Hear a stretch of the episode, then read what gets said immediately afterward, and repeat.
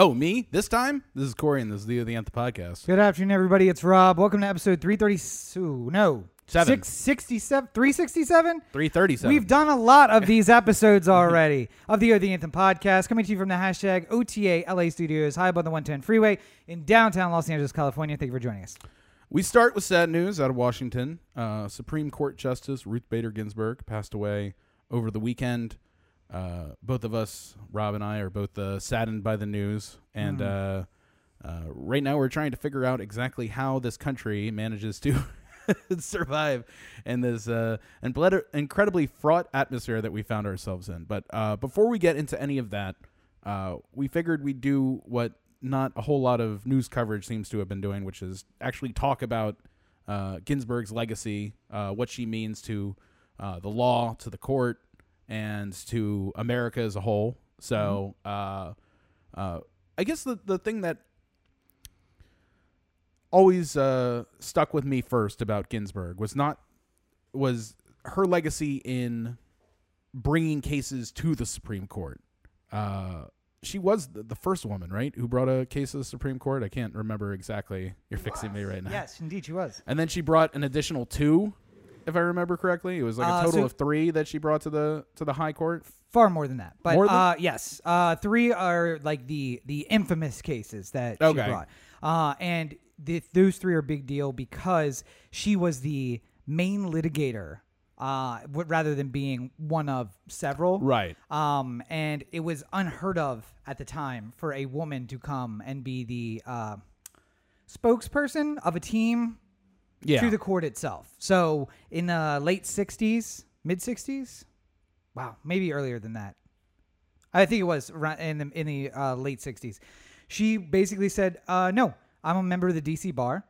Uh, I'm barred to the Supreme Court. That's what it takes. I'm going to be the one who argues this case. I think they need to hear from a woman about women's issues." So she did. Yeah. And um, she continued on after that. But uh, what I think she found, uh, and it kind of goes to the discussion we had before, but it became about her, and that was never her intention. She wanted it to be about this is the case we are bringing. And so if she could not be the person talking, Right. it was less about her and more about the issue. So she just helped other, helped on a team of getting stuff to the Supreme Court. But I mean, like, it, you know, to, if you're a lawyer and you have a case in the Supreme Court, Yes. it is a huge deal.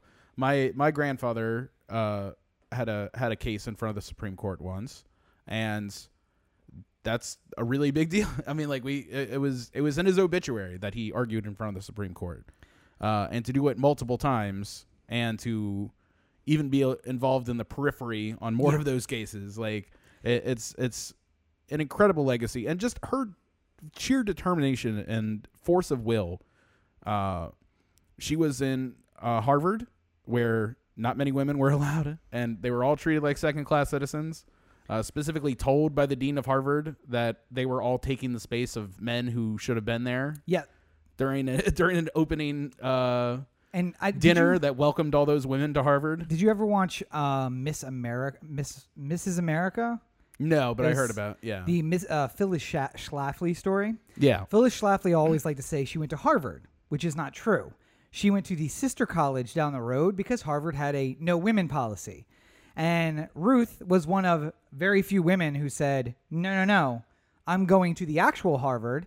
And the reason that Phyllis didn't is because she wanted to avoid that guilt trip of Yeah. taking up a spot that a man could have taken up. And our RBG was just like, oh, well, I guess RB at that point was just like, uh, no. I'm- Yeah. I'm, going to Harvard. Uh, I'm taking up a spot that any person could have taken up. And if that boy was better than me, he'd be here. But he's not. I'm here. So, But in, at the same time, her her husband was going through cancer at the time. Was it? I can't remember because I feel like that wa- it wasn't cancer. It was because that was more of a death sentence at the time. yeah, and, uh, and he did have cancer later when he had she cancer was late, yeah. uh, when she was he arguing, was but- he was very sick and unable to go to his classes. Yes. and she went to his classes, took care of him, took care of their child, and made the money to support the family. Yep. And you think you're busy That's a badass bitch. going going to law class for two people and taking notes and helping him basically pass his law school experience because he's too sick to go. Yeah, I, is- uh, I, I I chose a picture for you of her like ascending up to heaven.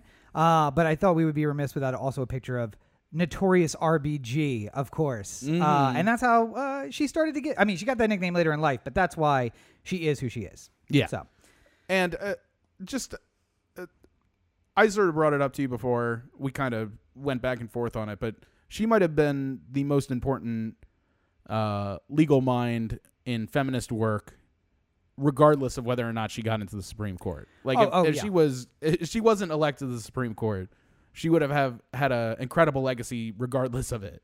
well, you mentioned the three big cases, and that's because she took her first case up, and they said, "All right, we're going to carve out an exception." When she was asking for broad equalization, she was like, Okay, so she went and got another case that was a different part of the exception, and they created a broad ex- they created a broad rule of equalization with many little exceptions in the middle. And she was like, "Okay." Yeah. I went and found yet another case, and so like uh, I highly recommend uh, on the basis of sex. I think that that was a fantastic uh, recounting of the first case that she took. Yeah, and, And, her um, life in law school too. yeah, and and- and early in law on. Yeah, Uh, and uh, was it Notorious RBG? Is that the name of the the other Yeah. movie? yeah. The documentary. and they do a fair job of looking at her life in segments and saying this was her in law school and then this is her practicing before the Supreme Court and then becoming a judge and getting to the Supreme Court and um basically why uh, I want to say it was Reagan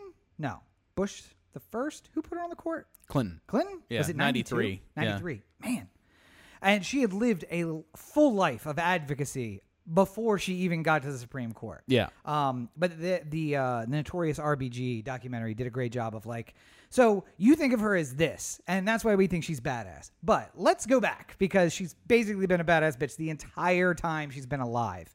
Um, and when you start out any documentary with like fuzzy black and white pictures Yeah. of civil rights advocacy, you're like, oh, this is going to be a good story. Okay, yeah.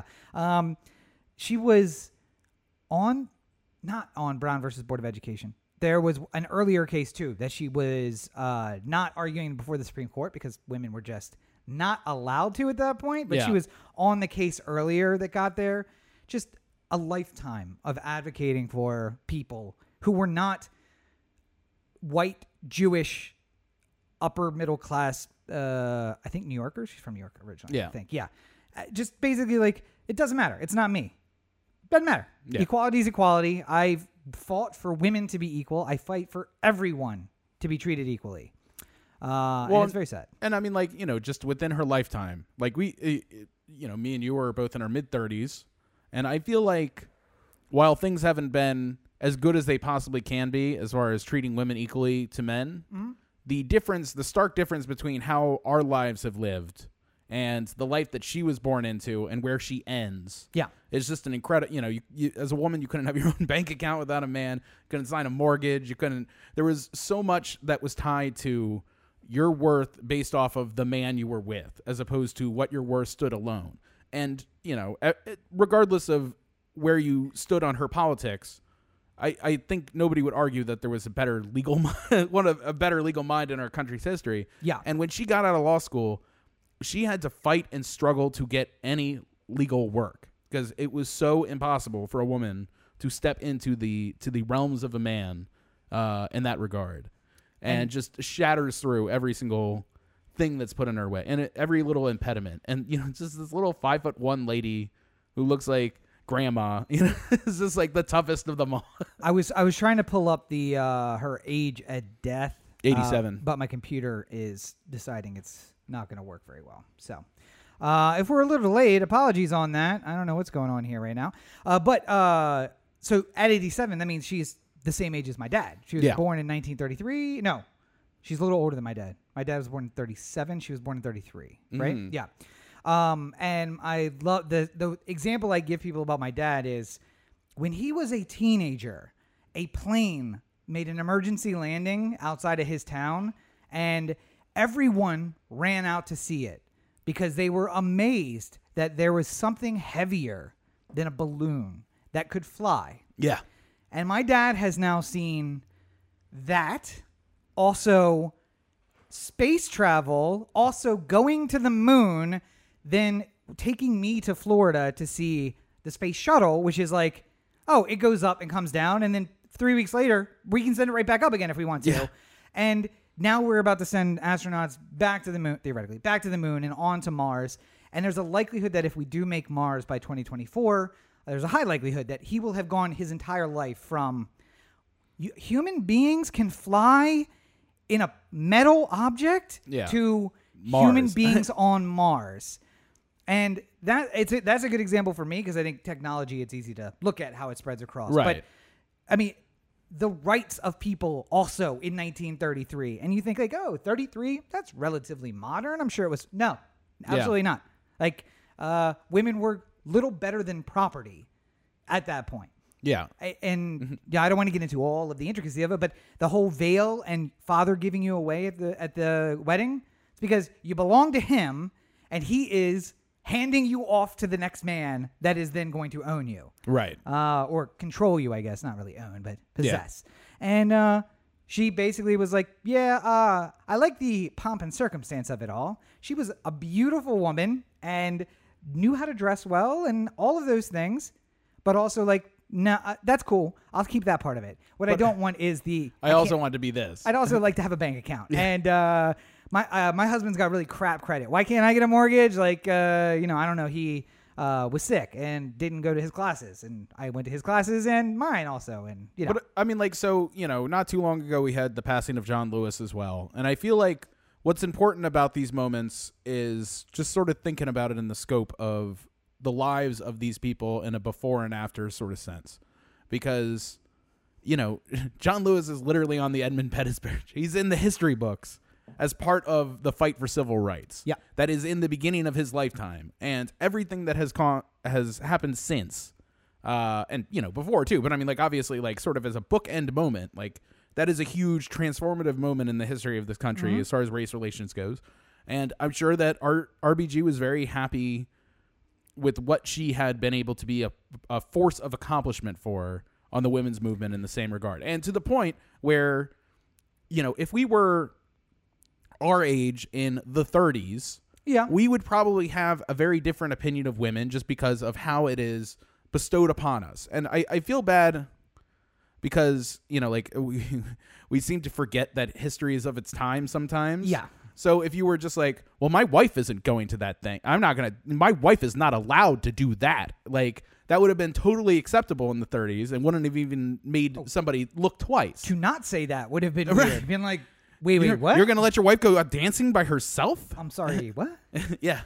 Uh, yeah, no, but you know, absolutely. now it's it's just the fact that I can't even think about doing something where women wouldn't be allowed is kind of weird to me. Like if I showed up on set and there wasn't a single woman there, Yeah, I would be like, "This is weird." Like it's unusual that it's all men, you know. And you know, sometimes it happens you're on like a four person crew and it's just four guys, yeah, and whatever. But I'm saying like, you know, from my perspective, I show up to work. I've worked with women my entire life. To show up and not see women in some sort of aspect of that would be very weird to me. Uh, but that wouldn't have been the case when Ruth was born. yes. Like, no, wait, what? What are you doing out of the kitchen? Yeah. Back in the kitchen, Right. What are you doing out here? Uh, I, I think it's interesting that you bring up uh, uh, John. Um, ah, last name Lewis. Lewis, yes, uh, because both of them started their early career advocating for rights. And the last thing that, not the last thing, but what John Lewis was kind of infamous for at the end of his life was being a very old guy and trying to operate his phone by himself because they had occupied the floor of the house Yeah. to stop a vote from happening. I don't remember what was it the anti Affordable Care Act vote? I want to say the one I think to roll I back. think so. Yeah, like the first one. So he starts out as civil rights advocate marching, and uh, we remember him from the Edmund Pettus Bridge. Ends his life also just trying to stop the rollback of rights of people. Ruth Bader Ginsburg starts her life advocating to enhance rights for people, and very much the same ends her life as like the last bulwark against the rolling tide of oppression. Yeah. And um, I, the unfortunate nature of everything is, I think we're going to see that happen with a lot of people. Uh, that that is what is coming as our aging civil rights uh, leaders. Civil rights meaning obviously not just by color, but also by gender and by uh, national origin and all of these things that we've had to address. Yeah. As those early leaders start to age, I'm seeing a lot of them being on this. you know, Uh, one of the oldest Native American rights uh, leaders, has been saying literally. You can look at him from like 1949, and he's giving the same speech in 2020 as Yeah. he was giving in 1949. Same guy, a lot older, just doing the same thing. And you're like, I don't. I always I always like when you're like looking at like when you watch uh, Notorious RBG. Yeah. Uh, and you see old clips of her as a lawyer. Yeah. Like fighting for a case in front of the Supreme Court or something like that. And you recognize that she is like I'm trying to put the right word on this. Like uh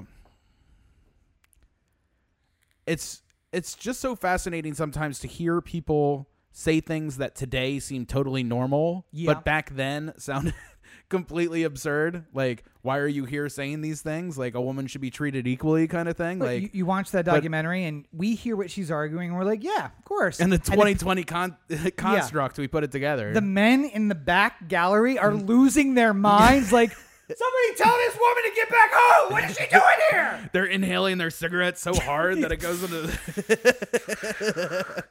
And, and and you are just like, oh, oh, they're real upset about all of Yeah. this. Uh, they're gonna go home and beat their wives because she's being so uppity out here. And um, yeah, but that she's still doing that. Yeah. Now she well, looks up and- until this weekend. Well, Yeah. Uh, she she sound her latest dissent in whatever her last dissent was in. I guarantee you had a lot of the same tonality as those early Supreme Court arguments. Well, and I mean, if anything, she was sort of known as the queen of dissents in Yeah. the in the uh, uh, circles of the Supreme Court. And when we look at, you know, now we're at the part where she's in the Supreme Court. If we look at her history as a Supreme Court justice, uh, I think largely the dissents are are something that are are well known because of how fiercely worded they were.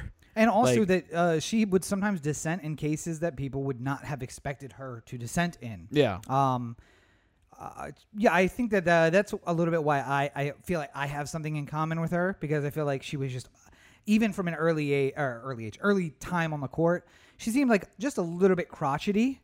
She's just like, no, no, no, no, I'm shutting this down. Strongly worded dissent here. Like Ruth, you.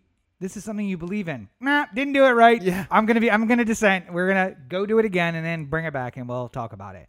Um, and I think that's the the legacy um her of the court. Yeah. And there's a quote from her. I think it's her latest book, which of course she has like four, and the the ones in the later years are uh, Ruth Bader Ginsburg, co-written by what where Yeah, somebody yeah. just goes and interviews her and uh, right. Ghost written. Which, by the way, I want to. Uh, that's how I would like to write a book. I'd like somebody just listen to me talk for 18 hours and then write a book it into a book. Uh, but she basically said that that uh, people throughout uh, judiciary history have discounted dissent, but the dissent is instruction to the future. Yeah. That someone, when they're writing a majority opinion 10 years from now, will look back and say, Justice Bader Ginsburg, in her dissent in 1998, said, and she was absolutely right in her holding in that opinion. Right. And we are finding today that she was right then, she's been right since then, and this court is finally recognizing that she was right. Uh, the dissent in um, Plessy versus Ferguson, that the court case that said separate but equal is fine. Brown versus Board of Education def- looked at the dissent there and said Yeah. it wasn't okay then. It hasn't been okay since. And finally, the court is going to acknowledge that the dissent was correct. This is not okay. Yeah. And we need to do, we need to make changes about it. And so I think for her, And I mean, give, oftentimes gives a legal framework for a challenge to what has just happened, which is like little little breadcrumbs to the people who are out there fighting to get cases on the Supreme Court, because there's a whole biz, a cottage industry of people who are lawyers who Just try and get things to the Supreme Yeah. Court. Uh, I think hers were less of that. I think more of like uh, Roberts. well, I mean, that was more of a the the cottage industry of Supreme Court just or lawyers Yeah. bringing things to the court has been more of a recent thing. Yeah. I feel like that's been more of a thing since she joined the bench than it was prior to her joining the bench. Well, we we uh, in the pre-show talk we talked about Scalia a lot. I Mm-hmm. Feel like a lot of Scalia's dissents were let me lay out for you a nine-point plan on how you could have conformed this to the Constitution. Her, her dissents also did. I mean, they do follow the law, but they're also a lot of like, this is not right. And you can see facially it is not right. We as a society have not embraced the fact that this is not right. But there will come a time when we will all look at ourselves and be like, how did we let this go for so long? Right. And when that time comes, here's the structure on how you can address a law and make it compl- uh, comply to with the that regard, at nine o'clock, we're all meeting with our masks. Well, now you're getting into we're my break into the National Archive. Yeah, you're you're getting into my position now. Um, but you know, so having uh having spent what uh 22 minutes now. Uh, Well- go. Do you? I mean, if you had more, No, no, no. ahead, Just yeah. just one point that will bring us into the next part here, and it's that she dies, and it is twenty seconds about her legacy on whatever new show you're watching. Yeah. and then immediately into the politics of the situation. And I often say the politics is like team sports now, Mm. and this moment in particular felt very much like.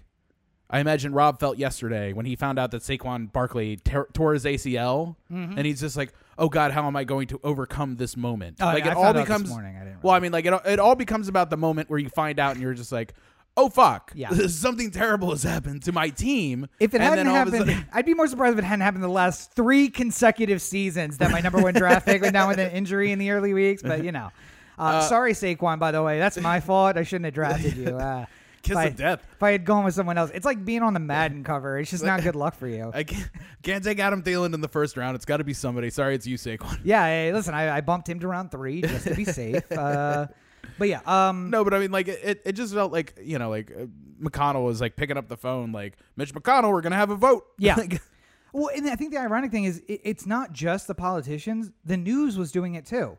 There is a chance that Trump spent more time honoring her life than CNN did. Because I'm pretty sure the first story I saw on CNN was like Ruth Bader Ginsburg dead at 87. yeah, The question now becomes that, and I'm like, you spent no time on this life of a very important person. yeah. Uh, and I mean, I- I would say that- ratings. I would say that uh, on the TV side they did a good job of it, but it was constantly like it. So like sometimes when you watch a television show, you can feel when an executive said nothing is happening. Can you make something happen right now? Like we're about to go to a commercial break. Can you make something happen because it feels a little bit dead, and we don't want people to like go into a commercial break and be like this sucks and turn it off. Yeah. So like, Don't be all- sad. all of a sudden 30 seconds before a commercial break something really big happens like there's a there's an aspect of watching cable news right now which is we need to keep you keep you here so like uh, i was watching i turned it on cnn for a little while when after the news broke and i mm-hmm. was watching and you know anderson cooper would do 15 20 minutes talking to somebody who knew her or you know her life or something like that but like it felt like every 15 or 20 minutes they had to be like, let's get over to Jeffrey Toobin and talk about the political implications of the like. And they like, go to commercial? We're not gonna, we're not gonna like just make this a, a all night tribute to RGB. We're we're going to pepper in a little bit of politics just to keep people like engaged and like angry and Part of my problem was also I I didn't go to the news first. I didn't go to the news until I guess Saturday morning, Sunday morning, whatever, the morning after. Um, I was looking online, and the stories online that were popping up were literally just like Ruth Bader's passed. The Republic is about to fall. Uh, it was this shared byline, if you will, between death of both this justice and the Republic itself, Right. Uh, which is absolutely positively uh, on the agenda. Well, I Um, mean, you know, you've been you've been saying it for years. Do everything you can to protect Ruth Bader Yes. Ginsburg. And by the way, we talked about uh, uh, QAnon a couple weeks ago, and the internet pajama people came after us because we did so. Yeah. Uh, but I would like to say that uh, uh, one of the big QAnon hoaxes that have been going on for a while now is that Ruth Bader Ginsburg was secretly dead, Yes. and that the secret cabal of Democrats have been like trying to keep that news from getting out. Yes, we got to keep her keep her alive. If that secret cabal was keeping her keeping this news out of the way, why couldn't we have done it for another forty five days or so? I mean, like seriously, Well, I, this I- goddamn cabal is terrible. apparently, They can't do anything right.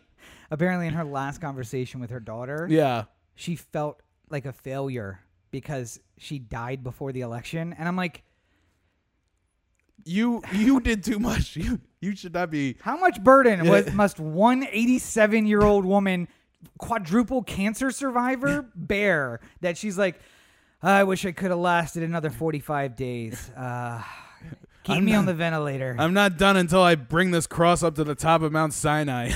I, yeah, that's You're just- good. It's fine. Thank you for your service. Uh, but also, maybe we should address why the death of one person puts in jeopardy the entirety of the republic. Yeah. Um, and it shouldn't be that way, No. but yet here we are. Yes. Um, now, in the past, when a Supreme Court justice has died, and I'm going to include Scalia in this because I feel as though we didn't even have such a truncated schedule when it was an election year previously. Yeah. 2016 was an election year. Scalia died in, I believe, March of that year. And it was 11 months before. so January Yeah. of that year. Uh, then that makes even more sense because that means there was basically two months of Yeah.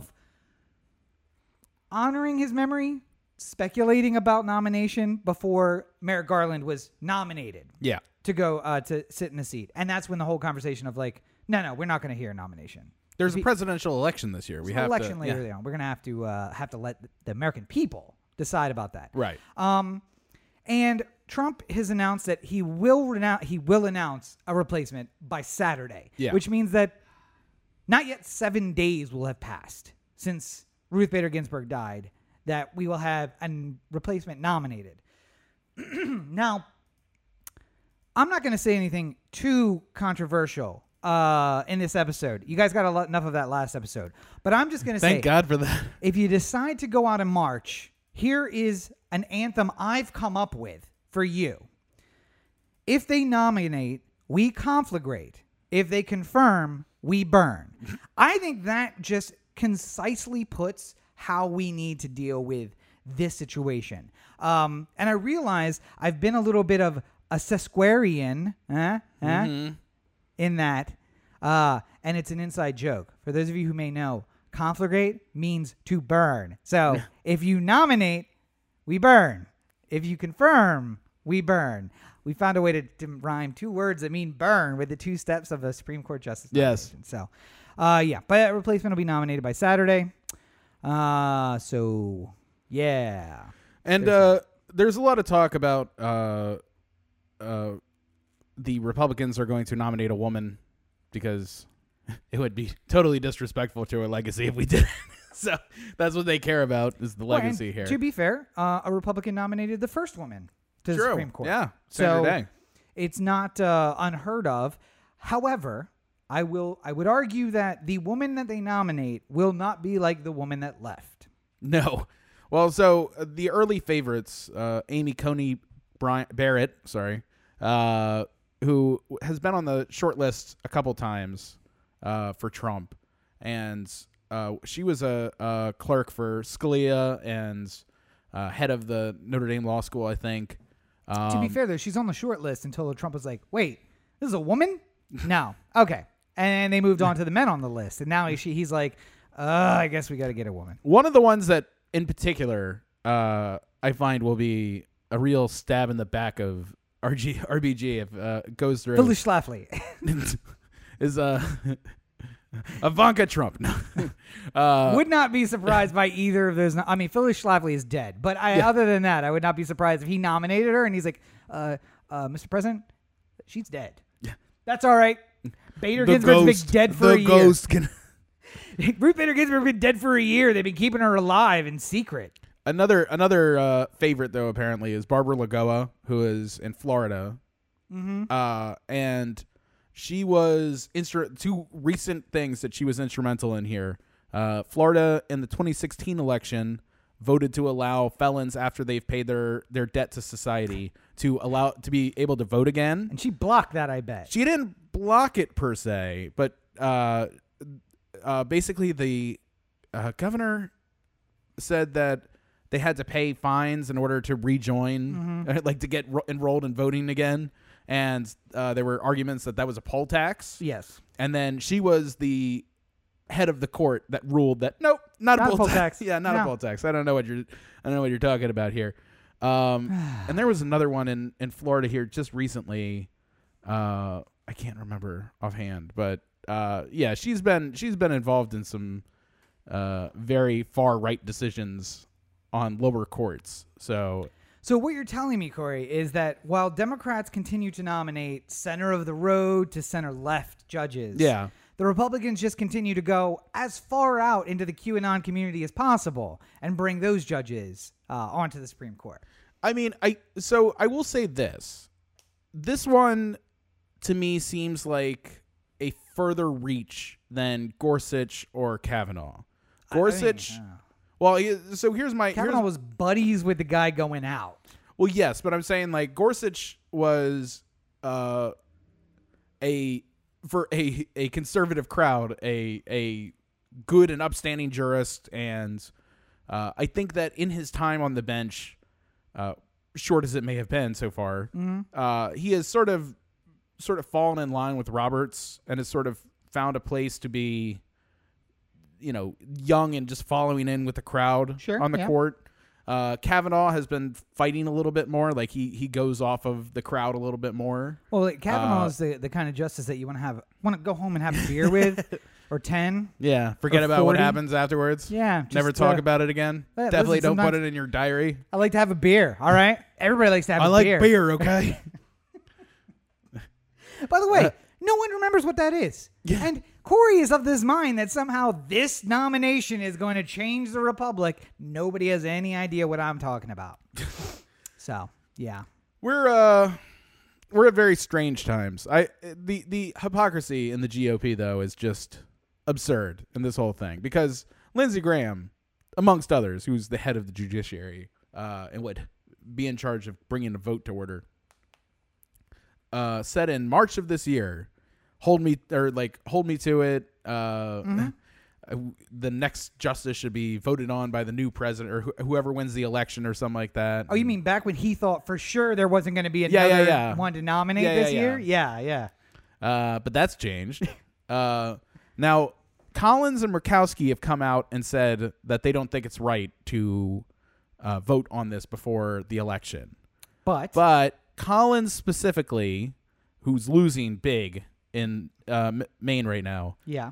has not been super clear about what she means by that. so it's a, uh, I don't think we should have a vote, but if we happen to have a vote, then I have to do it because I'm a senator. Yeah. Is that the ruling, or is it like I don't think it's right to vote before the presidential election happens, but if this happens in the lame duck, then I'm totally down to vote for it. Uh, you folks may Uh, remember her as the one who said, uh, I think that there may be things that we need to look into here about the impeachment and then voting against impeachment. Yeah. Despite the fact that she essentially acknowledged that crimes were committed. Oh, and then Donald Trump learned his lesson, and Yes. then fast forward to no, he didn't. Not at all. he didn't learn it at all. Um, Um, but it doesn't matter because it won't change how she votes in this No. particular situation. Well, I mean, the question is if if Collins and Murkowski vote no, regardless of who it is, like assuming that they are uh, feeling strong about this and feel like it's not the right thing to do and find a backbone about it, uh, you have to find two potential other votes to break the tie, the proverbial tie. Mm-hmm.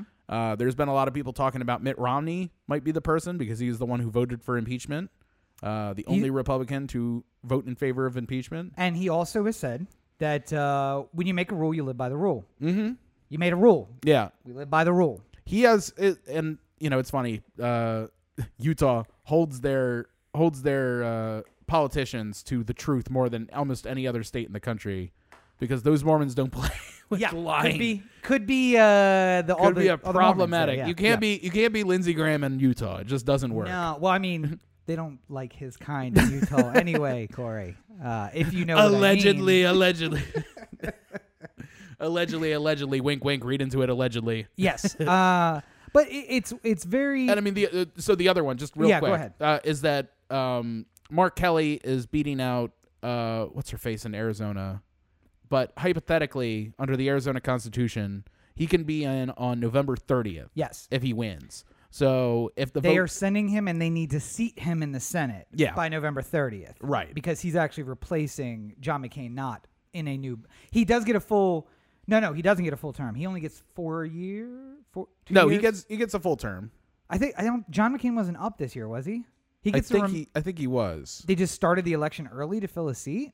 no because it it's like they aligned it with the uh, I think he was going to be up this year either way if he lived Okay. So it was basically like, uh, something about if you're a if you're put into the role, you can be voted out by the person who wins like immediately or something. Right. Like And it's they- something and- about the state constitution in Arizona, which is different. That okay, so that's what it is. It's that they appointed someone, Yeah.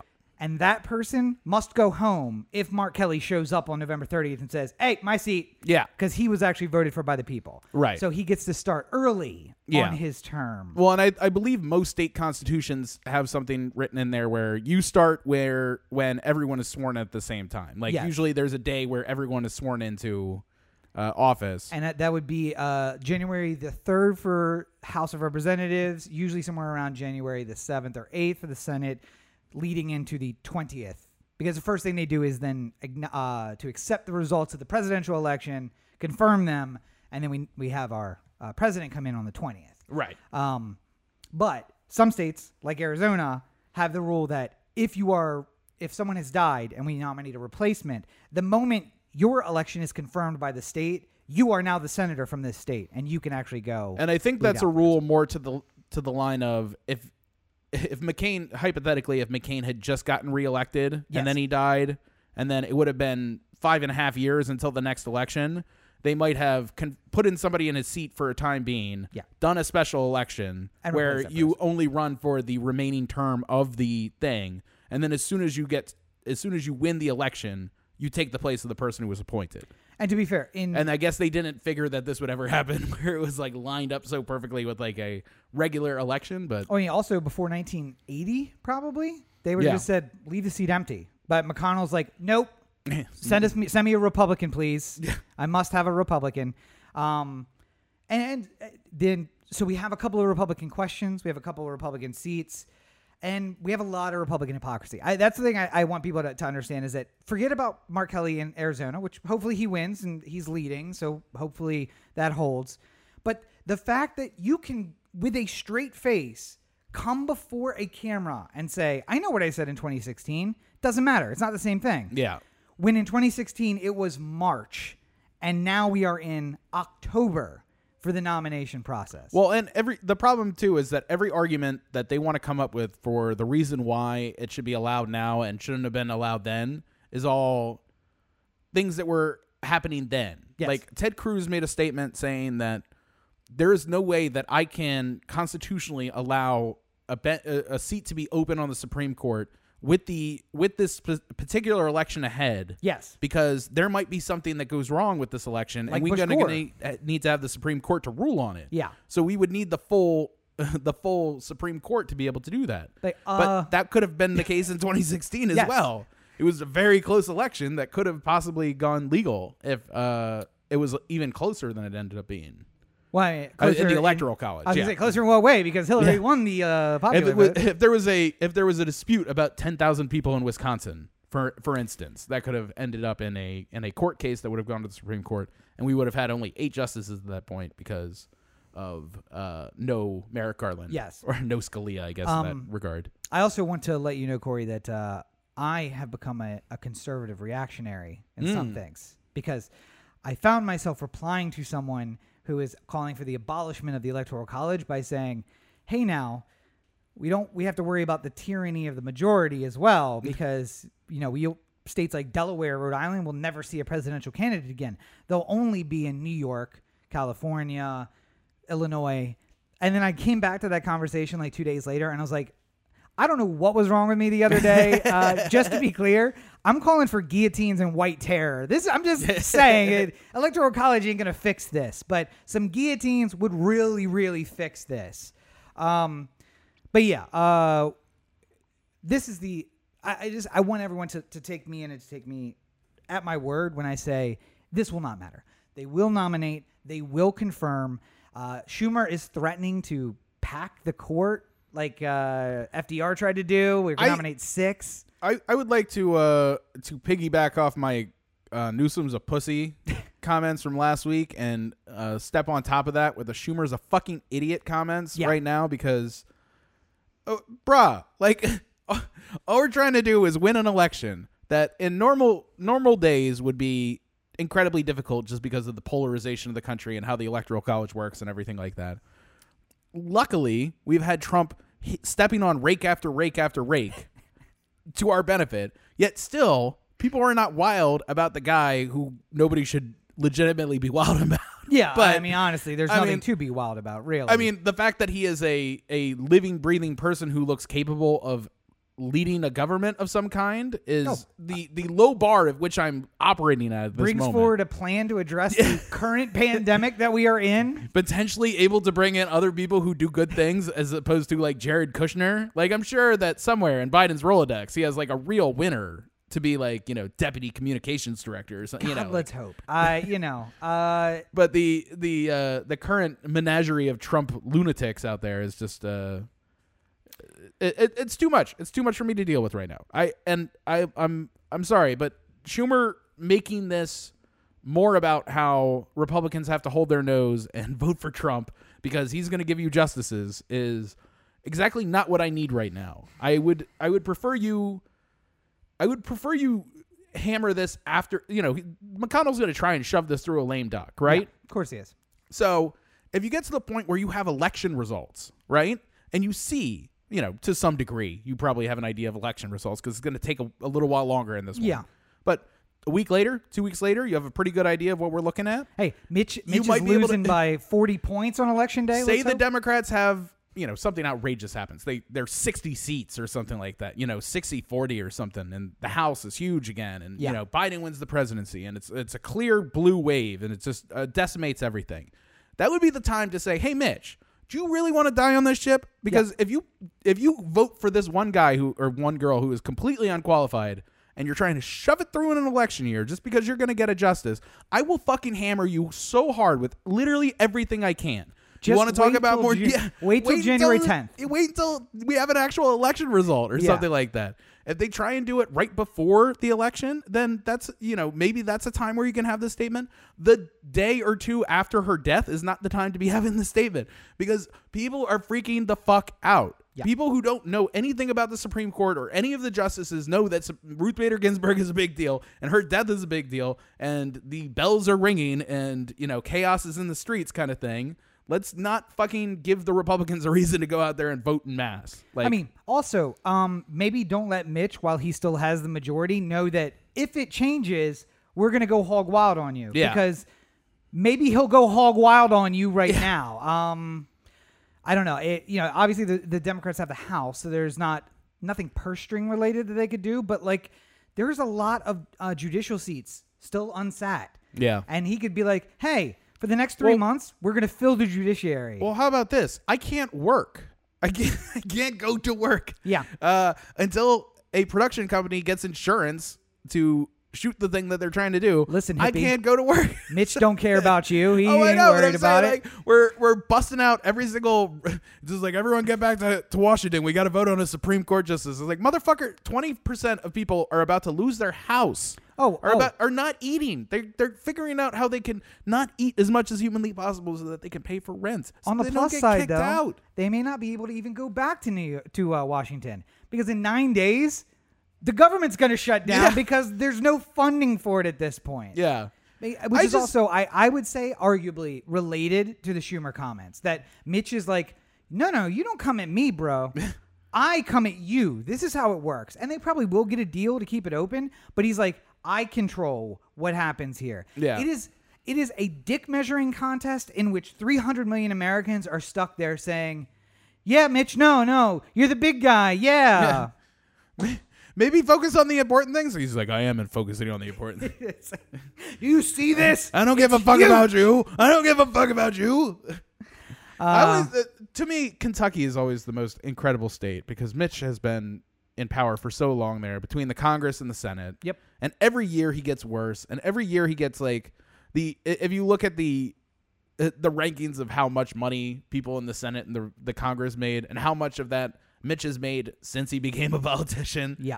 It's incredible. I mean, you know, Pelosi is at the top of that list of like highest highest net worth for any congressman she had kind family of thing. money though, and she Well, married she also married rich. Yeah. I mean that you know she she didn't she was rich prior to becoming a congressman. She didn't she didn't need to do anything. Listen, to, her family robbed the city of Baltimore for generations to give her that intergenerational wealth that she took into her marriage with her very rich husband. quick aside, uh, uh, there was some uh, Zoom call between uh, all the former mayors of Baltimore, and they're talking about all the things that Brandon Scott is is proposing, and they're just like, I think that's a really bad idea. It's like. Do literally anything this group think doesn't want to like I- literally every single decision that SRB, O'Malley, Dixon, like all these living bears, other than Pugh, who's in prison, were, They were could zoom able to, We're on. able to construct here. I'm just like, you guys were so wrong for so long, and like maybe I'm just going to vote against whatever you're doing. It's like one of those things. Like if I hear McConnell say like, uh, "We're gonna give all sound mixers named Corey five hundred dollars a week," I'm just gonna be like, No. something's up. Yeah, no, don't do that. Something's up. Nope. Yeah, This honestly, benefits me. I don't know why. if I'm Brandon that's Scott, not right. If I'm Brandon Scott, I use that as my think tank because I'm like, all right, guys, so here's my new proposal. What do you think? Great idea. Back to the drawing board. Let's let's not do this one. Yeah, I just uh, you know, if they come in and they're like, Brandon, See This- the problem with that though this is I- may bankrupt the city. You may ruin your rep- repu- reputation. All right, okay, cool. Thanks, guys. I was honestly thinking about that. I was gonna I was gonna put that into the tweet that I constructed earlier about it, but uh, I thought that if you give the game away like that, then Yeah. they would know and they would start going like, "Oh no, that's a horrible idea," and then Brandon Ah. Scott wouldn't be good enough to know when they're lying to him, and Well, to be fair, I've we've watched O'Malley eight years as mayor, eight years as governor. Yeah. got a good idea when he's lying. Um, all the time. Yeah, I was just gonna say if he's talking, basically he's lying. So I, I make that assumption. Uh, but yeah, so Ruth Bader Ginsburg, it's a tragedy that she has been lost. Again, also a tragedy that all of Western civilization hangs on the life of one quadruple cancer survivor, 87 year old woman. Maybe we should address that part of Yeah. the problem first. Um, and we're trying to. And even the unprecedented action of one of the oldest scientific magazines in the country is happening at this point. And I want to I want everyone to understand that everything we talk about after this pales in comparison to the importance of uh, Ruth Bader Ginsburg's death and her impact. However, there are things we need to talk about, like the fact that Scientific American, in 175 years, has never, never taken a side in an election. And yet, as you can see at this tweet right to my side here, for the first time in their history, they are endorsing a presidential candidate because they find that the move against science at this point it's necessary to back the other person. Yeah. That uh it's literally a matter of life and death. You must vote for, for uh, science and for Joe Biden. Um, yeah, it's Scary times. it's I just I I look at that and I say that you know that the board of editors was sitting around like guys it's been 175 years. Yeah. No one ever got a unanimous electoral college decision after George Washington did. There was one person who stood by in every well I mean it really only counted for like the first four after that. Yeah. But uh, there was something called the Golden Age where um, John Quincy Adams and the one that came before him, who was Monroe, didn't even have a candidate run against them nationally. Yeah. Like they had small local candidates, but no national party against them. And an elector who was there to vote for Monroe or for Quincy Adams voted for the other some other candidate just to keep them from having a uh, unanimous vote because they said no man deserves a unanimous vote. George Washington, only person to have a unanimous vote in electoral college. Um, that's essentially what the board uh, of that of the Science magazine has been has done forever. They've just said there is no reason for us to wade into these political waters. Yeah. we're above this. We're men of science and men of reason. And that group of men and women, I'm sure at this point, uh, went sat around the table and they're like, "So Biden, yeah, Biden, are we on board? We're all on board with this? Okay, yeah, let's do this. Let's uh, let's endorse a candidate for the first time in history." Um, no one's surprised. New York Times, Wall Street Journal, they're going to back somebody. Probably Biden. yeah. Just taking a guess. Washington uh, Eagle is going to back Trump. Trump, yeah. Washington Post, probably good. You've heard of one of those magazines uh, or one of those news publications. That'll give you some relative uh, idea of what they publish. Crankshaft magazine is going to endorse Donald Trump. I'm gonna guess Breitbart is gonna get the uh, gonna give the old Trump endorsement. Well, they're a they're a uh, independent news organization, but Yes. yes, they're gonna fuck it. uh, he's got the support of an entire two entire news networks, Fox and ONN. So I OAN. mean, OAN. yeah, I forgot the American part of that. One Sorry. American network. Yeah. That's right. Yeah. Uh, but too bad everyone else is distracted by the pedophilia being peddled by Netflix. Corey. Yeah. How dare they? I know. I uh I was shocked that uh, rarely do I ever watch a movie that has so much controversy built up inside of it where I say to myself there was literally nothing about this movie that's controversial. It's so unbelievable that we are in this point where a poster basically is you ever go to a movie with a friend and they you- you're like Nope. looking at the poster That has not happened in a long time, Corey. So Well, long I don't remember it. back in the olden days. You go to, you go to the multiplex with a buddy, The- and you're trying to figure the out. talkies. Are you talking about a talkie? yeah, I, I remember going to the talkies at some point. You would uh you would look at a bunch of posters and you would say like, oh, I don't want to go to that one because I don't like that guy, or you know, like, oh, I'm not. This looks like a noir cop film, and I don't want to do that, or you know, like you you make judgments based off the posters. Uh, it's basically like the whole world. The last time you saw a noir cop film? I'm just saying, like you know, you would see the post. Uh, I'm just saying something easily identifiable by the poster. Big Cor- action. movie. Corey's stepping back Fast- to Sin City, 2007. Like, I Fast, don't and the Fur- Fast and the Furious. You're seeing Fast and the Furious. You're just like, oh, it's an action movie, you know? Yes. Uh, so many people decided that uh, this movie was clearly just about molesting children or something Yeah. like that. Because why else would they be wearing these outfits? And by the then way- so many other people just used- joined in without knowing anything about the movie, without seeing the movie, and yeah, we, we did a we did a live stream on it, and it's not. I, I don't get it. Like I really. I use so we were trying to come up with a like a, a cover for our live stream. Yeah. And we eventually came up with the, the image that you see to Corey's uh Corey's left, your right right now. And there was a discussion we had about how much to blur the the poster. Yeah. Because clearly that's what was becoming controversial. And then after watching the movie, I'm like we didn't need we shouldn't have blurred the poster. Yeah. I, I posted one that didn't have a blurred poster because I assumed that. And I was right. Just like it's it's a bunch of housefrauds, uh, which is a, a term I use liberally. Uh, I'll say liberally during our, our discussion about it. But j- just saying, here's this thing. I'm going to do no research about it. Um, I, instead, what I'm going to do is act irrationally and jump to a conclusion that my local QAnon meeting has pushed Yeah. me towards because pedophiles are everywhere. There's literally a NASCAR race of white windowless vans going around my block, just waiting for my little Johnny to step out on the curb so they can snatch him up. pedophilia to me feels like uh uh the it happened in your small town Yeah. Stories of the early 90s like it used to be that you would watch a dateline or 2020 or whatever and it would just be like a small town just like the one you live in and then like all the all the housewives would just be like oh my god we live in a small town just like the one we live in That's Like, what we said. yeah. Yes. and then it's just like somebody would break into houses and murder children. And then you'd be like, oh my God, this one thing that has happened once in the history of this country is now happening in a small town just like mine. And then people would become panicked that, you know, like we have to get locks for the windows because Johnny might be stabbed by some maniac in the middle of the night.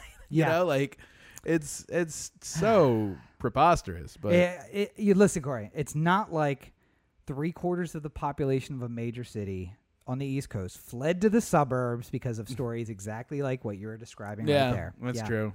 Uh, hi, fans in Towson, White Marsh, Timonium, Timonium, Montgomery County. Yeah, Anne. Arundel County. That's not you at all. There's literally two towns across the line called Brooklyn Park and Brooklyn, and people will correct you about which one they are from. Uh, I don't, honestly don't remember which one is which. Is it Brooklyn Park that's in the city, No, Brooklyn Park's in is in the county. Yeah, in Anne Arundel County. and Brooklyn is in the city? Yeah. yeah, yeah. People will correct you, like, "Oh, you're from Brooklyn, Brooklyn, Maryland." whoa, whoa, whoa, whoa, whoa, whoa, Brooklyn, Park. and the transition between the two is uh, an intersection Right. where there is a real shitty 7-Eleven, and you're like, oh. So I'm not. I'm gonna stop seeing the very discount, uh, It, it literally by the no- hour hotels. Nope. Literally nothing changes between the two parts of town, but it's just like no, no, no. Brooklyn's in the city. I'm not. I'm not I fucking with that. we, uh, my ancestors fled the county two generations ago. All right. Yes. Uh, uh, after they unredlined our neighborhood, we had no choice but to make Well- our way. Well, a black person bought a bought a house in the community, and then we had to sell for less, and then that's the rest of that story.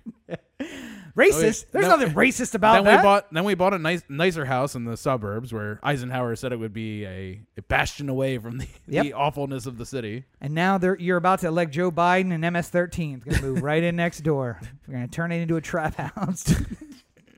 Just imagine the day after the election. It's just like you're reading your paper. It's like Joe Biden elected president. You just look across the street, like right across the, the yard, and it's just like MS-13 with guns, just like, oh hey neighbor, just moving into the block. okay.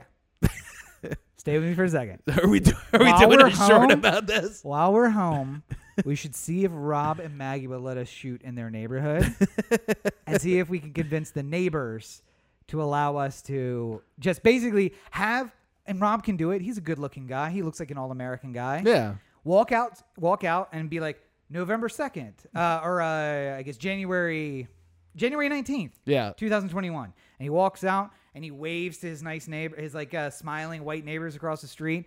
And then January 20th, 2021, and he walks out and just gangbangers on every corner. I think that'd be good. Yeah. That'd be good. Hey, uh, MS-13 everywhere. trademark. Can't take it. That's my idea. Can't, can, take can't take an idea. I don't know if you Looking at you. uh, I feel like that's a college humor thing. Um, probably. Anyway, so uh, because we ha- I haven't tired of talking about Trump, uh, which is not true. I absolutely have, but uh, Because that's all the news. just keeps happening. Um, I also work in a business where TikTok is important, so this is a big deal to me. I don't know. I suggested this, and, and uh, Corey actually sent the tweet, so I assume that uh, for you, the Trump aspect of it was a big deal.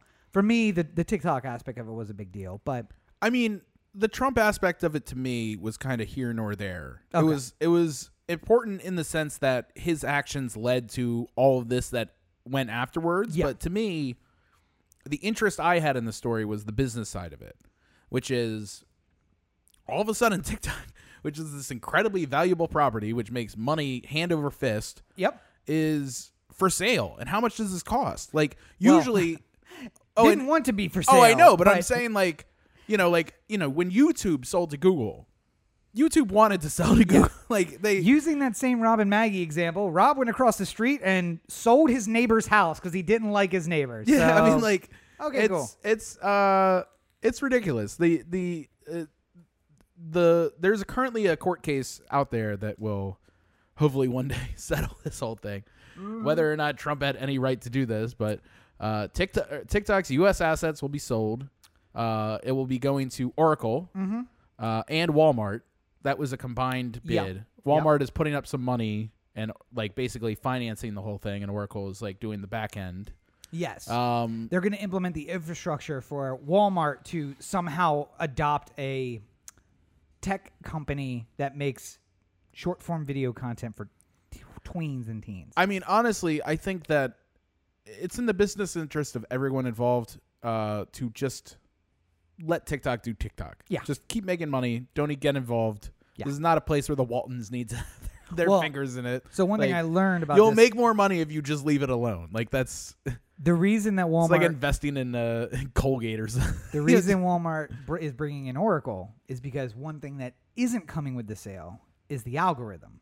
Mm. So you get access to the algorithm, but you don't get the algorithm. So Right. essentially, they black box it to you, and input you users are continuing to input stuff, and stuff continues to come out, but you don't know what it is. And so insiders are saying that they only brought in Oracle because they essentially want them to uh, Crack figure- it. figure out how to feed stuff in and then get predicted results and that way we'll crack the algorithm and somehow make uh, it's the underpants gnomes crack the algorithm question mark money. Profit. yes uh, so figure out how that works but the important part of this story at least uh, to me uh, tiktok remains in the store. That's great. Um, however oracle was brought on by my, uh, by uh, walmart. It may be because they wanted to crack the, the algorithm, or it may be because they wouldn't have successfully sold it or gotten the sale without Oracle. Microsoft, headed not by Bill Gates, but founded by Bill Gates, um, infamously a left-leaning, trying to vaccinate everyone with microchips, Bill Gates. Yeah. Uh, not popular in the Trump camp. However, Larry Ellison, the founder of Oracle, and I think still the CEO, I think founder and Yeah. CEO, right, of, of Oracle, um, goes out on a limb early in 2020 and starts ho- hosting fundraisers for Trump. yeah. Cut to Microsoft learns that their bid will not be accepted, whatever that bid is. Yeah. And Oracle On antitrust violate. Yeah. yes, for for antitrust reasons that are as yet unclear. And um, Oracle stays in the game and gets the sale. Yeah.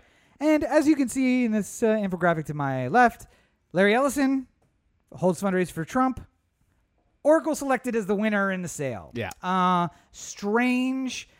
I would say this is absolutely uncanny, except for we've been saying for the last six weeks. You just have to crack how the president works and then manipulate the system to make it work for you. Well, and So- you know, I, I think that uh, to to some who might be listening to us, they think of TikTok as like, oh, this thing that kids are into. TikTok is a billion dollar, uh, billions of dollar a year enterprise at this point. Yep. That brings in humongous advertising numbers and has more daily active users on it than Twitter and uh, any Snapchat, anything. yeah, I mean, Facebook. basically, Facebook is the only one that was above it. But I think it was, I, I think it was saying that it was uh, Twitter, like Pinterest, LinkedIn, like four or five of the the next biggest ones Smaller than combined. TikTok, yes. like So the problem is Facebook is available in places where TikTok is not available. So Yeah. if you look at overall users, yes. If you limit it to the countries where TikTok is available, it's actually bigger than Facebook. yeah, But um, much like the U.S., some countries say Chinese, no, we're not going to let you uh, have your product in our in our available in our stores.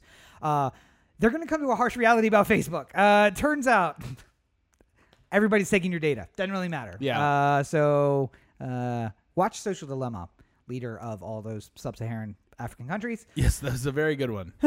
Yes. Uh, all right. What is next? I'm exhausted. Uh, oh, yes. Only the fact that there are uh, several hundred thousand dead uh, in a tragedy that is ongoing. Several hundred, two hundred thousand to be specific. Yes. Yes. Um with the, I, I never imagined if we when we first came into social distancing and stay at home orders and everything like that that the, the election would be anything except for coronavirus but uh Thanks, Trump. turned out it was wrong because we also got uh the death of our RBG and a whole bunch of other shit just piled on top of everything A nice shit stack that Yeah, we're all uh, going to be forced to eat. but at the at the very bottom of that shit stack is the fact that nothing has been done about the coronavirus and other places are living life. I mean, I don't know. Europe is getting hit with their second wave now, Yes. uh, which makes people worried that the second wave in the U.S., the official second wave, not the one that looked like the second wave, but rather a continuation of the first. Well, wait, Corey. I have Well- to interrupt you right there Yeah. because, uh, as you will see from this video that I'm going to play for everyone at home, there is no second wave. There is nothing to be afraid of. There is nothing to fear but fear itself. Can you hear it now? No, but I, I so I Oh, saw wow. this one though. Yes. Uh, and this is one of those real power of local news conversations Yes. because people who live in small towns will watch the local news every night and will see stories like this where it literally doesn't paint coronavirus as it, it only takes the one side Yeah. of the people who don't want to wear the mask at the anti-mask rally Mm-hmm. to tell the story of what is happening with coronavirus right now Yeah. and ex- ignoring the fact that we are very badly losing to this uh, beyond the financial impact that is hitting pretty much literally every single industry in this country Mm-hmm. unless it is a digital first industry well, except for the stock market, because as you know, the only thing that matters, Corey, is the stock market. See, but the stock market, it, this is this is confusing to people who don't know anything about the stock market. And I'm not some brilliant genius on the stock market, so don't take everything I say. Oh, all of a sudden I heard, started hearing Are it. here The now? flu kill- kills more than coronavirus. Others calling the virus a hoax or stating that asymptomatic carriers simply do not exist and they cannot be forced to wear masks anywhere as citizens of the United States. I'll tell you another reason I hate masks. Most child molesters love them. when George Floyd was saying, I can't breathe, and then he died. And now we're wearing a mask, and we say, I can't breathe, but we're being forced to wear it anyway. Yeah. Okay, so uh, I selectively edited that. I'm gonna just admit up front I did. I took out all the new, most of the news sections of it, and went cut to just the interview portions of it, are with that are an eight year old boy who has clearly uh, been fed a bunch of information from his parents, and then Yeah. regurgitates that uh, as if it's his own thoughts, which it clearly is not. Um, and I just like to say to all of uh, all of you flyover countryers who say we don't want the gays teaching our kids because they're going to indoctrinate them in their lifestyle.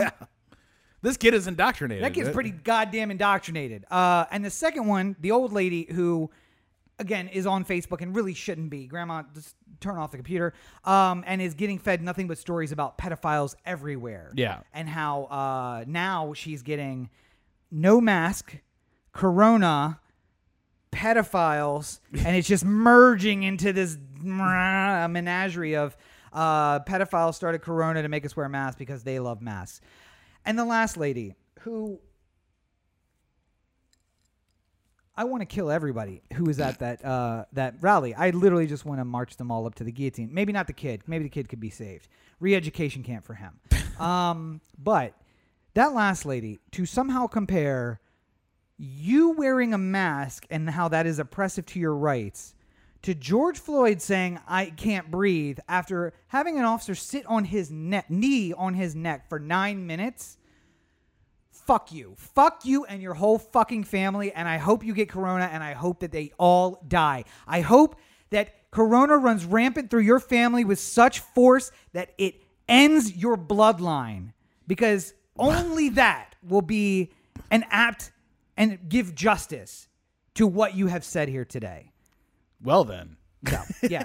Um, I- you know- and I think the same about everybody who I see out there without masks. I hope you get corona. I hope that your entire family gets it and that they all die out. I mean, so I that just- your bloodlines will cease. Let, let me let me say this. Throw a little chlorine in the gene pool here and get rid of these maskers. Uh, and if I could get my hands on some of the coronavirus, I would come to your house and I would spray you and your children in the face with a water bottle full of Corona water. so That wasn't too harsh and controversial, was it? on the other side of the same exact argument, uh, the uh, uh, in the in the uh, immigration camps that are Oh, yes, yes. happening in this country right I'm now. sorry, I don't want you to mischaracterize them, Corey. They are concentration camps, place that we are concentrating illegals in. well, what makes it a lot like concentration camps is the fact that they're now doing forced sterilization at some Oh. of these locations. Yes. So uh, that is very Joseph Mengele of the whole thing, Hmm. and we're so worried and tied into the pedophiles are getting an advantage here, here, or George Floyd can't breathe and I can't breathe. So this is exactly the same fucking situation, and we're ignoring the idea that right now the U.S. government is in charge of give taking away reproductive rights from people who come into this country illegally for no other reason than they came into this country illegally. Like I, I can't even and listen, I wait, can't even begin to process. And again, just go back to this fact. Just uh, the one of the first days that students went back to the University of Alabama, there was more cases at the University of Alabama than Canada, the entire country of Canada. Yep. Like how they haven't had a death in a while. Uh, They just had a. I just saw a story. I can't remember how long it's been, but it was like, you know, uh, two weeks ago or something like that. They had zero deaths. Yep. For a stretch, right? Yeah, for a, a couple days there was no deaths. The cases are an all-time low. They didn't even allow baseball into the country Smart. because they're like your plans are not Yes. indicative with our plans. So the Blue Jays play in Buffalo because they can't go to Canada, and it is it's shocking to me that people are what what I think what bothers me most about it to your point is that the people who don't wear the mask and go out there and act like idiots yeah. Don't seem to get sick as much. No, and it Yeah. burns me up. That's why we need to expose I feel like I feel like I've known people who were like, I played by all the rules. I went to one cafe on the sidewalk and I ate for 20 minutes without my mask and I got and I got it. The Bill Plaschke of the LA Times wrote up a whole thing where he's just like, I literally did everything. I didn't even go to the grocery store. My daughter went to the grocery store for me, Mm-hmm. and then I went out. They were allowing the the eating outside, and I went out and I had a, a meal with some friends, and we were all distanced, and we all thought we did everything correctly, and he got coronavirus, Yep. and uh, you know, again, you never know. Like it, one moment where you have your guard down could be the moment that you get it. Yep. The one time where you walk into the elevator without your mask and you're like, "Oh, I'll be fine," and then another guy walks in without his mask and he coughs and you're done. Like, I, I just to me, it's so amazing that like it, it would be so much easier if everyone who was denying it got sick because I feel like it would just make this whole thing. So you're supporting my plan to fill a bottle with Corona water and then spray it in people's I'm not. faces. I'm not supporting In the the, part face of where we. children to I'm not infect them. supporting the part where we actively increase ca- the case count by by Well, listen, forcing these people to get it Trump because is that's looking at Sweden and saying, "Look at what they did, and they did it successfully, and they did." It cost them like four percent of their population was sick and dead, but Yeah. they've ended it by just purposefully infecting everybody. for now. I mean, yes, for now. it's not like it gets cold in Sweden and everyone's going to be forced inside at some point, right? That's not a thing that happens in Sweden. Yeah. I don't think. Uh, yeah. So, uh, I forgot what I was going to say, and it was very important. Uh, something about infecting children with coronavirus. I can't remember. Um. Anyway, it's a Should we bad situation. should we move on to Bill Barr? Uh, yeah, I, I wanted more to. shocking, disgraceful news. I wanted to find a way to, to gracefully move into Bill Barr. Uh, but nonetheless, yes, Bill Barr. Here you go. Uh, Bill Barr, who is the, as I'll re- uh, remind everyone, the Attorney General of the United States, which is supposed to make him the people's attorney, Yes.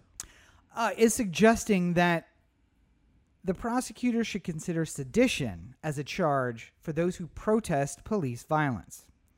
So, for those of you who may not understand, he is essentially saying I seem to remember there being a sedition act at one point. Is that, Alien and Sedition Yeah, Act, that- actually. Yes, yes. Does that have anything to do with this thing? I'm a little bit loose on the term sedition. Maybe you can help fill it in. Yeah, well, uh, so the Alien Sedition Act was ruled by the Supreme Court to be illegal because we couldn't generalize and say that just because you were from a foreign country meant that you were here trying to be a spy. Yeah.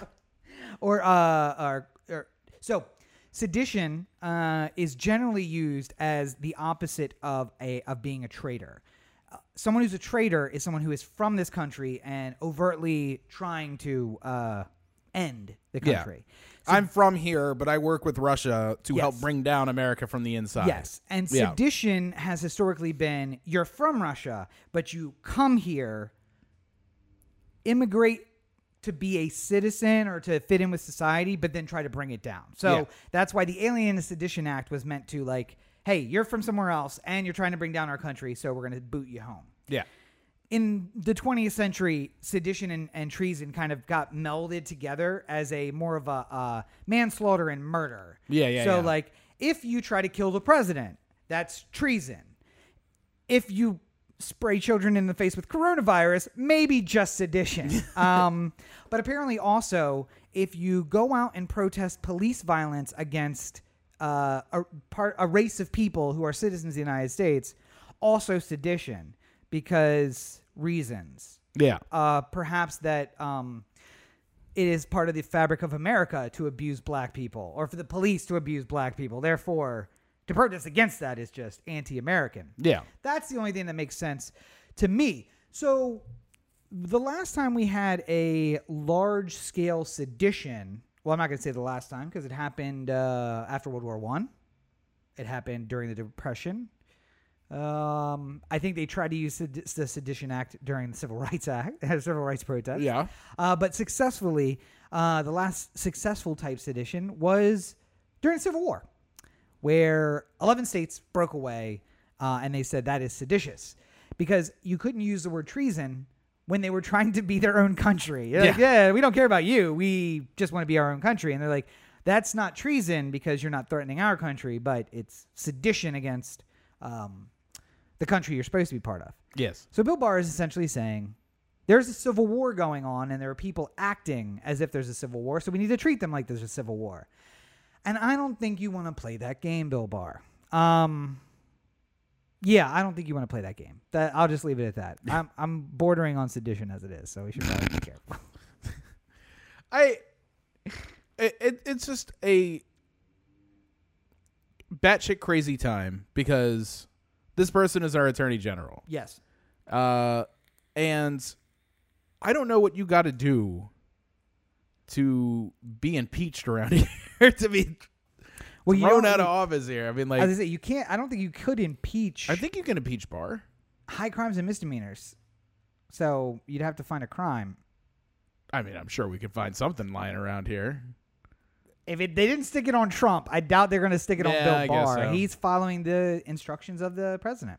Yeah, All I'm saying, people, is uh, using using taxpayer money to defend himself against a sexual harassment lawsuit that happened before he even started running for president. at the instruction of the president. So he, Bill Barr, Mm. has the um, uh, what's that Nuremberg defense again? Um, I was just following orders. Yeah. Yes, it's the thing that bad cops say. I was just following orders. Uh, and they do so unironically. Uh, I guess not realizing that that was what Nazis said at Yeah. Nuremberg. Um, all I'm saying is, uh, a week ago, I said something along the lines of maybe if they're going to keep acting this way, we should just keep killing them. Is that fair to say? A fair, Yes, fair uh, uh, conclusion I mean to th- that statement? You know, uh, and it has uh, many of a stream of controversial statements from Rob. uh, like spraying children in the face with coronavirus. yeah, that's a that's up there too. It's in there. It's up in the greatest hits of controversial Rob statements. Uh, but I did. By the way, I'm running for president. Rob G for America. donate freely. Uh, you know uh, the the the thing that that did make me uh pique my eye. uh, We didn't talk about this beforehand, but did pique my eye uh, a little bit was how at this moment where two deputies were shot yes. could have been the moment where you said, you know, like okay, tensions are really high. Mm-hmm. You know, cops have done some bad things. People have done some bad things now. Let's try and let's try and focus on this one bad guy. This one bad guy, Mm-hmm. and we'll uh we'll try and bring this community together in some sort of way. Sure, sure. I Instead- did not do that. Nope. Instead, uh, the LA Sheriff's Department was tweeting out pretty racist shit. Yep. trying to get people to get in on the hundred thousand dollar reward that they had, and has polarized shit even more. So, uh, it, it's amazing how, uh, you know, like whenever whenever uh, something bad has happened in this country, we really rally around the the- Historically. historically, Yes. I'm yeah. saying like you know when Katrina happened, Yes. You know, everyone was just like, "Oh, fucking New Orleans, we can't, you know, we have to rebuild. It, it's it's Except- too important." It- Except for Kanye. well, George Bush doesn't care about black people. well, he was making a statement about the the politics of the situation. Amazing how much has changed. Oh, weird. Super weird. Yes. Um, no, but I mean, like you know, everyone was just like, "Oh, we, you know, su- love New Orleans, support New Orleans, let them rebuild everything regarding like that." Uh, you know, it was like really the whole country came together in that moment. It's happened in Houston and New York and various different places where awful things have happened before.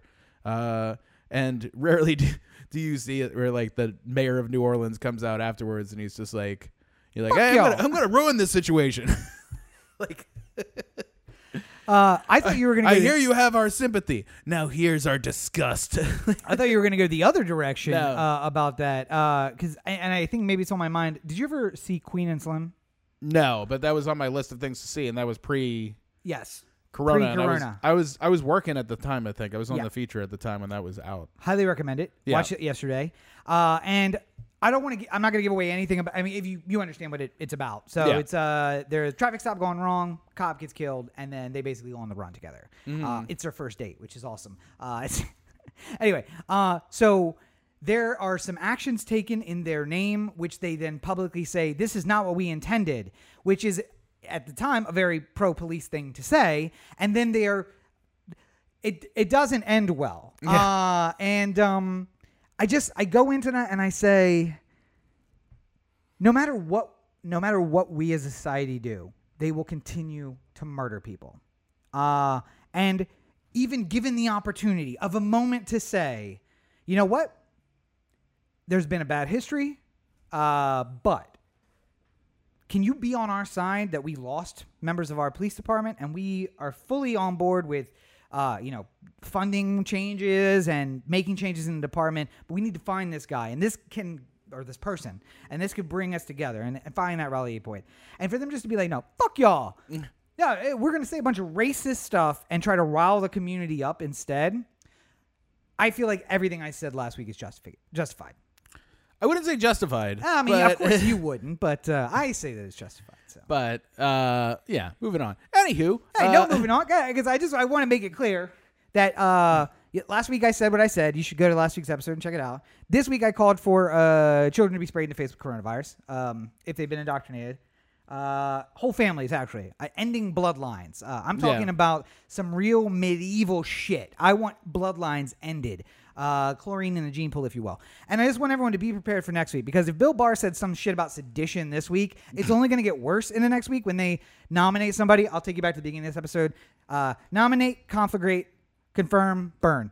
Uh, and if you're going to be charged with next sedition, next week when it's Roseanne has been nominated to the Supreme Court of the United States, and Rob has Trump uh, ain't never gonna nominate Roseanne. Uh, oh, Roseanne, yeah, Yeah. Who's the one? Rosie O'Donnell's the one he doesn't like. Right. Yes. Yeah. So it wouldn't be Rosie O'Donnell. Roseanne got canceled because of her Trump. That's support. right. Yeah. Yes. Uh, so maybe it would be fucking Roseanne. Um, if she does get nominated, or any of these other racist people that he's likely to put up, uh, I'm just gonna say, if you're already gonna be charged with sedition for protesting, give him a reason to charge you with sedition.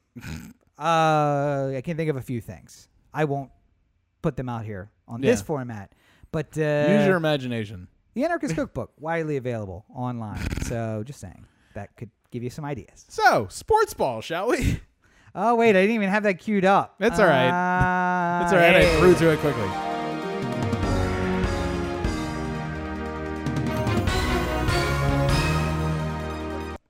And just super quick, just a little palate cleanser here at the end, uh, because The so- revolution will not be palate cleansed, Corey. so so much of this so much of this week has been awful uh and so much of this year has been awful and so much of everything has been awful uh let let us at least take a moment because in in in earlier times if the Orioles were had the potential of making the playoffs in the last week of the season we'd talk about it here oh, and- and if they were doing 23 and 31 at any point in the season, we would have been very excited about that. the the Orioles are believe it or not 4 games out uh, as of before recording when I last checked the standings. Um, Of the- and the, you- the the division leading Tampa Bay Rays. yeah, Yes, you over the Yankees, over the Yankees. Um, but it, it it it seems unlikely with the four games left in the in the year that that the Orioles will be able to come back. And I'm not saying it's going to happen, but uh, we have three games left with Toronto, who's in front of us for that last playoff spot, and the four games that they play before us is the Yankees, and the three games we play before Toronto is Boston, and Boston is one At of the the worst teams in the Yep. league, and the Yankees are a playoff team. So, I mean, is there a way that you sweep Toronto and you get one more win in Boston than they do in New York, and all of a sudden you're in the final playoff spot? Flip I mean, those like, things around, and you don't need to sweep. Uh, oh, yeah, I guess you do because every win basically bumps you up two games, right? Because it bumps them down a game and you up a game. well, you get the full game just on the win Rather than half yeah, game, right. Rather than having to worry about what they do on the other end, But you I have mean, to basically sweep because you have to catch up the full game plus. right? Plus and, and up and down. And I mean, like, you know, it, it, it's again not likely, but uh, this is a weird fucking year. Miami might make the playoffs. Yeah. they're right in the thick of it. Uh, never. Also, I mean, you could uh, you could get a series win, right? And then if they do really poorly in New York, still. I really. I really think you need. I mean, if they got swept by the Yankees, then Yeah. that would help. But I mean, like, uh, I, at this point, I think you have to really concern yourself with winning as many games as you can in Boston, in in hopes to at least get one more game than they get in New York, and then just sweep them to finish up the year. Because if you do, and the Angels and I can't remember who else is in front of them, uh, but in between us and Toronto, you know, if we all hold steady, basically, or they hold steady, then we could get in, and and that's just in, in exciting things because this team was not expected to be very good. Or, and they Corey, let me somehow managed to be close enough to still be in the thick of it at the end of the season. Let me make a suggestion to you. Yeah, Tampa Bay road trip, spray bottles full of coronavirus. what do you think? Is that that see now you're taking you're taking this too far because they did nothing. They're not anti-maskers. They're fine. They're if it, now I think you just want to do it because you want to sow a little chaos. I don't even think it's a political statement at this Do point. I look like the kind of guy who has a plan? I just do things. So there's that. Uh, next week we'll know whether or not the Orioles made the playoffs or or not, and probably not. But you know, worth mentioning. Uh, the Ravens, of course, two weeks in, looking great. How you feeling about that bet that you would have placed on the Orioles at the beginning of the year at a thousand to one or whatever? I mean, I would be, I would probably be watching every single game with a little bit more anxiousness. But Yeah. uh, I don't think I don't think it's likely that the Orioles, even if they made the playoffs, would go very far in the playoffs, and that has always been a concern. Yeah. But I also said, I think at the time, like you never know what the fuck's gonna happen. Maybe just somebody gets sick right before you play them, Yep. and uh, Maybe somebody gets sprayed in the face with a water bottle and like strange liquid. I don't know. I, I think that what is going to be fascinating though is the the MLB playoffs are sort of doing like a mixed bubble situation. Yeah. So the AL is going to play the opening rounds in uh, Dodger Stadium and in San Diego, and the final in San Diego, while the National League is going to play in Arlington and uh, somewhere else I can't remember. But the fine the World Series will happen in Arlington, so Right. it won't be traveling around kind of thing anymore. Oh, so a, a semi bubble, not nec- Yeah. not the NBA, but no, uh, not the full yeah. shutdown and bubble situation, but sort of a, a mini bubble where a couple teams are all in the same location. Yeah. Um, you know, it, it could be very interesting, and and you know, I, I wouldn't necessarily rule anything. You know, weirder things have happened. Yeah. For instance, uh, if I made you guess what the Stanley Cup Finals is right now, mm-hmm. you're very, uh, you're not a hockey fan at all. I'm not. you have a casual understanding of the teams and the cities that are involved. So Stanley Cup is Major League Soccer, National Hockey League. auto racing. I'm trying to remember. It's not really a sport. What was it? Which sport is it? Hockey. It's hockey. The, oh, hockey. Right. Okay. Yeah. It's the world's most famous trophy. So is it? yeah, Isn't is it The Stanley Cup? Isn't the World uh, Cup trophy the world's most famous trophy? but that one circulates. They make a new one every time. Uh no, there was one stolen in 1977. That's Well, I know, but hypothetically, if you go to Brazil and you look at all their World Cups, Yes, it's just like have it's just like five of them in a Yes. whatever it is, four or five of them in like a dis- display case somewhere. You know, like the Stanley Cup is one trophy that you get. well, whoever that Stanley guy was was real famous, I guess. Yeah, Lord Stanley. Oh, he was a lord. Yeah, Well, that makes sense because reasons. he bought the cup. That's why his name is on it. Ah, okay. I know so much about hockey. So, given that, Yeah. let me say uh, hockey is a winter sport. So, I'm going to assume New York Mm-hmm. versus a Canadian team. I don't know, but maybe somebody from Saskatchewan or Alberta. Are there any hockey teams there? Like Calgary. Calgary, yes, Yeah. yes. Calgary versus New York, but not city. That's too far south. Maybe Buffalo. So Buffalo versus Sabres versus Flames. yeah, Yeah. Uh, Is that right? Calgary Flames? Yeah. Hey, There I pulled you that out go. of somewhere. Um, yeah, that would be a pretty good guess, and I think I imagine a lot of people would say something like that. Cold weather places, Yes. In the Stanley Cup final, yes. Uh, but interestingly enough, it is Tampa versus Dallas in the Stanley Cup final. And I mention it for no other reason. I, I haven't really been watching the playoffs that much. I watched the Caps get eliminated, and then I was just like, I'm done with this. Uh, but, and then I saw that Golden Knights were still in it in the Western Conference Finals, and I watched like a quarter of the game or a period, and I was just like, oh, they're losing. Never mind. I'm done. So uh, I don't really know exactly who's favored or anything like that, but just the idea that it's Tampa versus Dallas like filled my mind with all these ama- amazing possibilities of like if I told you that the 100 meter relay, like the in the world in the in the Olympics, Yes. was Bjorn Jorgensen versus Vitaly Karolinko, Yeah. you would be like, that doesn't sound right. Like, that's not that's not two 100 meter runners. Was there some sort of incident that happened in earlier heat? Where is Usain Bolt Yes. and what did you do with him? Like you would just be like, this doesn't make a lot of fucking sense. I don't think there's ever been a Russian who's ever made it anywhere close to the 100 meter finals. Here's what I'm going to say, and I just realized it right now. Uh, I just joined QAnon. so what you're telling me is that the Stanley Cup is Dallas versus Tampa Bay, Yeah. and the World Series is going to be held in Arlington, Mm-hmm. part of the Arlington, Fort Worth, Dallas metroplex. Yeah, it's kind of like Phoenix, where every all- city is just Phoenix. Yes. like it's just all of Arizona is Phoenix. Yes. Uh, but technically you're in Scottsdale, even though it's an hour and a half away from Phoenix. but matter, it's still Phoenix. Phoenix. Yeah. so Arlington's going to be the home of the World Series, and there's a chance it's the home of the Stanley Cup. Yeah, close and enough. Yeah, Tampa Bay is now somehow leading the AL East, and they may end up playing a game in the World Series in Dal- in Dallas, Fort Worth, Arlington. yeah. I just joined QAnon. That's what That's saying. enough. That's all the. No, there's- that's all the things I need. I don't know how this benefits the Democrats or pedophiles or both, but I'll figure out how, and I'll bring it to you on the next episode. But if you're a sports fan, just take a little time this week, maybe maybe as a distraction away from all the awfulness that is the world right now, and say to yourself Grandchildren. like, uh, you know, whatever your favorite sport is. I, I did this for Roberto and, and the World Cup. I was just like, what are the two most unlikely teams that could end up in the World Cup? Like, what if you were in a coma and you woke up and you were it, they were just like, today's the World Cup final, and you like snapped out of the bed and you're just like, who's playing? And then somebody said, you know, USA versus Russia, and you're like, what? Neither one of them deserved to be there.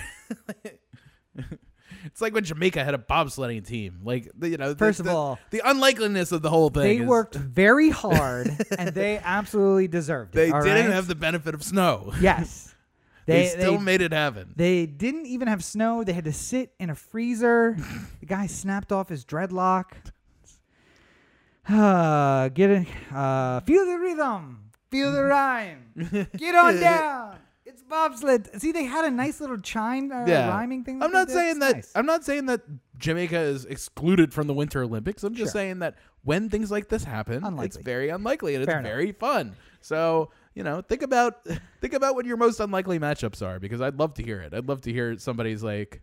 It'd be Um, like if you said like the cricket finals are this weekend, and it's Albuquerque versus Sheboygan, and you're For the just like world? yeah, World the World cricket? cricket? Championship, and you're just like, No. no. Australian rules rugby is uh Brazil versus Hmm. versus Mexico, and you're just like, No. eh. No.